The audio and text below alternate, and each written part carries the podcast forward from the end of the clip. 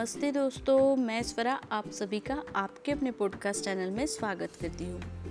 आज हम ओट्स डोसा बनाएँगे। ओट्स डोसा बनाने के पहले मैं आपको थोड़ा सा ओट्स के बारे में बता देती हूँ। ओट्स बेहद ही पौष्टिक व गुणकारी होते हैं। ओट्स में भरपूर मात्रा में फाइबर पाया जाता है। ओट्स हमारे हेल्थ के लिए बेहद ही अच्छे होते हैं।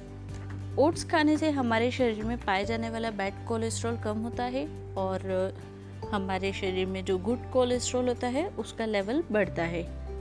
फैट लॉस होता है, हमारे शरीर को मेटाबॉलिज्म बढ़ता है इम्यूनिटी बढ़ती है और भी कई सारे फ़ायदे ओट्स से होते हैं। ओट्स को हम अनेक रूप से खा सकते हैं, जैसे कि oats upma oats dosa oats idli oats chapati oats poha, जैसा आप खाना चाहें और जैसा आप पसंद करें। आज मैं आपको ओट्स की एक डिश ओट्स डोसा बताने जा रही हूँ।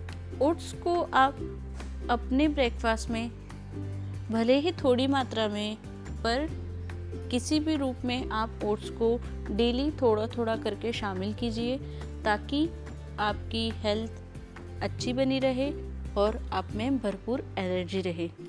तो चलिए दोस्तों, ओट्स के उपयोग से आज हम ओट्स डोसा बनाते हैं। है, ओट्स डोसा बनाने के लिए हमने जो सामग्री ली है, वो मैं आपको बता देती हूँ। यहाँ हम एक कप ओट्स लेंगे वन फोर्थ कप सूजी, एक कप दही हाफ़ टी स्पून नमक। ओट्स डोसा बनाने के लिए हम सबसे पहले ओट्स को एक मिक्सी में पीस लेंगे।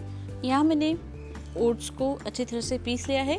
अब हम एक बोल लेंगे, उसमें पीसे हुए ओट्स डालेंगे, सूजी डालेंगे और स्वाद के अनुसार नमक डालकर दही डालते हुए इस बैटर को अच्छी तरह से एक ही डायरेक्शन में फेंटेंगे अब हम थोड़ा थोड़ा सा करीब आधा कप बराबर पानी डालेंगे और बैटर को एक ही डायरेक्शन में अच्छी तरह से फेंटते हुए मिक्स करेंगे।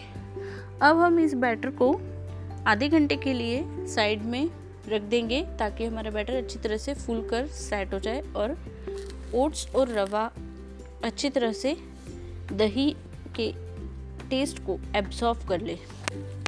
अब आधा घंटा हो चुका है और हमारा बैटर अच्छी तरह से फूल चुका है। अब हम इसमें थोड़ा पानी और डालेंगे और अच्छी तरह से बैटर को डोसे के बैटर की तरह तैयार करेंगे। अब हमारा बैटर अच्छी तरह से तैयार हो गया है। अगर आप चाहे तो एक पिंच खाने का सोडा डाल सकते हैं और अगर आपके पास सोडा नहीं है तो आप नहीं भी डालें तो भी आपका डोसा अच्छा बनेगा। अब हम डोसा बनाएँगे। यहाँ मैंने एक नॉन स्टिक पैन लिया है। पैन को मैंने ऑयल से अच्छी तरह से ग्रीस कर लिया है।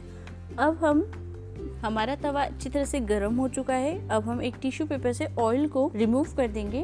अब हम इस पैन पर डोसा बनाएँगे। तो यहाँ मैं एक चम्मच बराबर बैटर ले रही हूँ और राउंड शेप में अच्छी तरह से डोसा बना रही हूँ। तो मेरा डोसा अच्छी तरह से बन चुका है। अब हमारा डोसा नीचे की ओर से अच्छी तरह से पक चुका है और डोसे ने अपने सारे साइड्स को अच्छी तरह से छोड़ दिया है।